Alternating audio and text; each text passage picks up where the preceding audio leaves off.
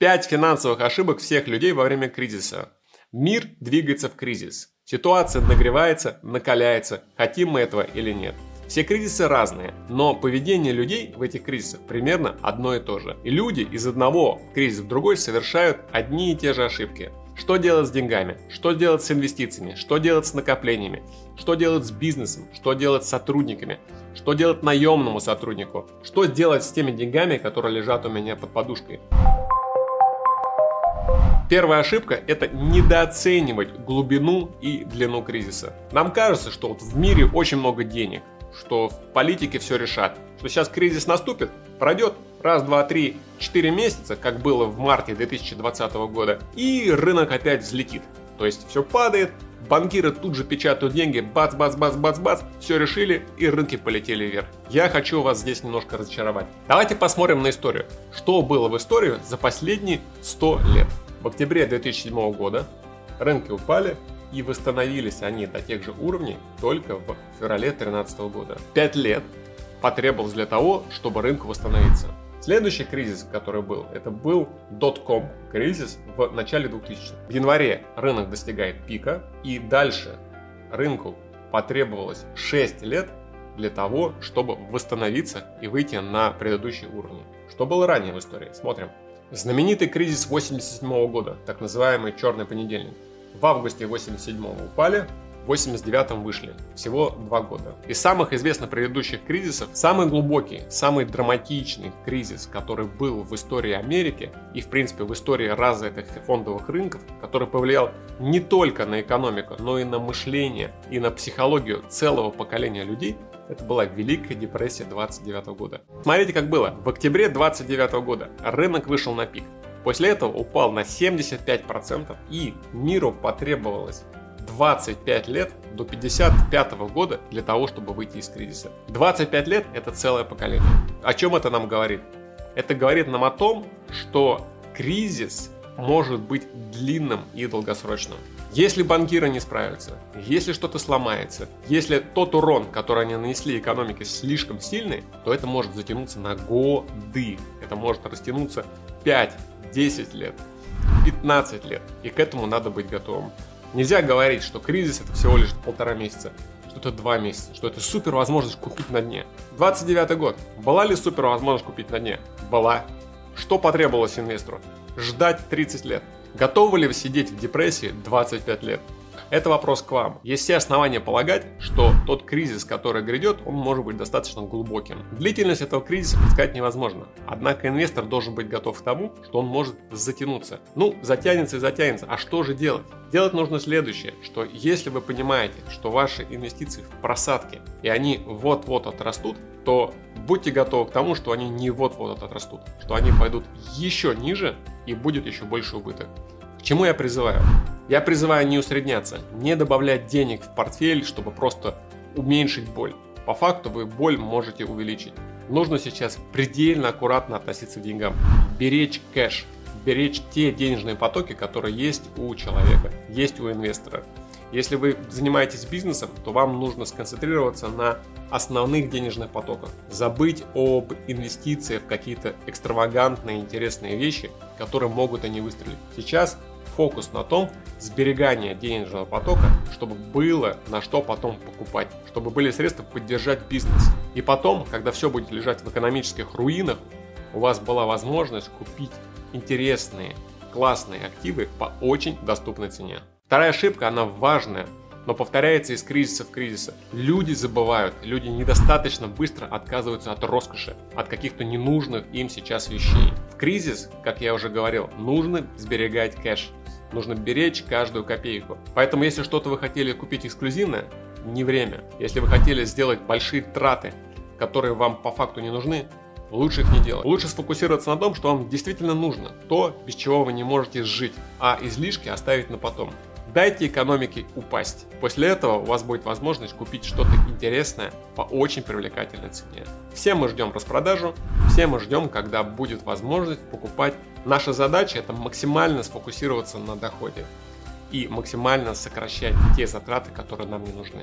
Все лишние затраты сжигают денежный поток, а денежный поток – это то, что максимально нужно во время любого экономического кризиса. Третья классическая ошибка, от которой страдают, к сожалению, очень многие. Люди тратят огромное количество времени на чтение журналистов, на телевизор, где они смотрят, как кто-то разорился, кто-то где-то там не заплатил, скандал здесь с акциями, скандал с облигациями там, кризис, кризис, кризис. Журналисты питаются этой средой. Они будут бомбардировать вас сообщениями. Минус 50%, обанкротился этот, разорился тот, купили это, купили все. Не тратьте на это время. Во время кризиса максимальный фокус должен быть на то, чтобы Первое. Разобраться в причинах кризиса. Понять, откуда этот кризис пришел. И после того, как вы разобрались, а, б, нужно понимать, где дно этого кризиса, что пострадает максимально и где надо сфокусировать свое внимание. Потому что если вы в этом разбираетесь, вы поймете механику этого кризиса, поймете, как он движется, почему он движется, куда он движется и когда примерно будет дно когда он остановится. Ни один журналист вам этого не скажет. У журналистов задача простая – бомбить вас информацией, чтобы вы делали им просмотры, нажимали клики, за клики они получают рекламу, у них бюджетные контракты, им это классно. Кризис для них это просто супер феерия, да, доходы льются, потому что контент огромное количество. Работать не надо. Смотрите только, как кто разорился. Задача нас, да, задача тех, кто пытается разобраться в финансах, в экономике, в бизнесе, это понять ключевые точки, сфокусироваться на них и заработать на них. Четвертая ошибка – это когда инвестор недооценивает риски в своем портфеле. Вам кажется, что вот вы купили классную компанию, Газпром, да, крупнейшая компания России, или купили Amazon, крупнейший ритейл в мире. У Амазона сотни миллионов пользователей. Вот такой вот денежный поток – он может все себе позволить, это стабильная инвестиция, и максимум, на который может упасть Amazon, 10-20%. Максимум, на который может упасть Газпром, 30%. Это самое дно.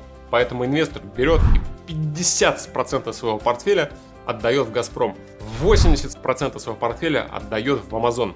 Что получается? Огромная сумма на одну акцию. Вам кажется, что это супергигант, просто столб, камень, глыба, которую не сдвинуть. В итоге кризис показывает свои зубы. Минус 30%, минус 40%, минус 50%, минус 70%, минус 80%.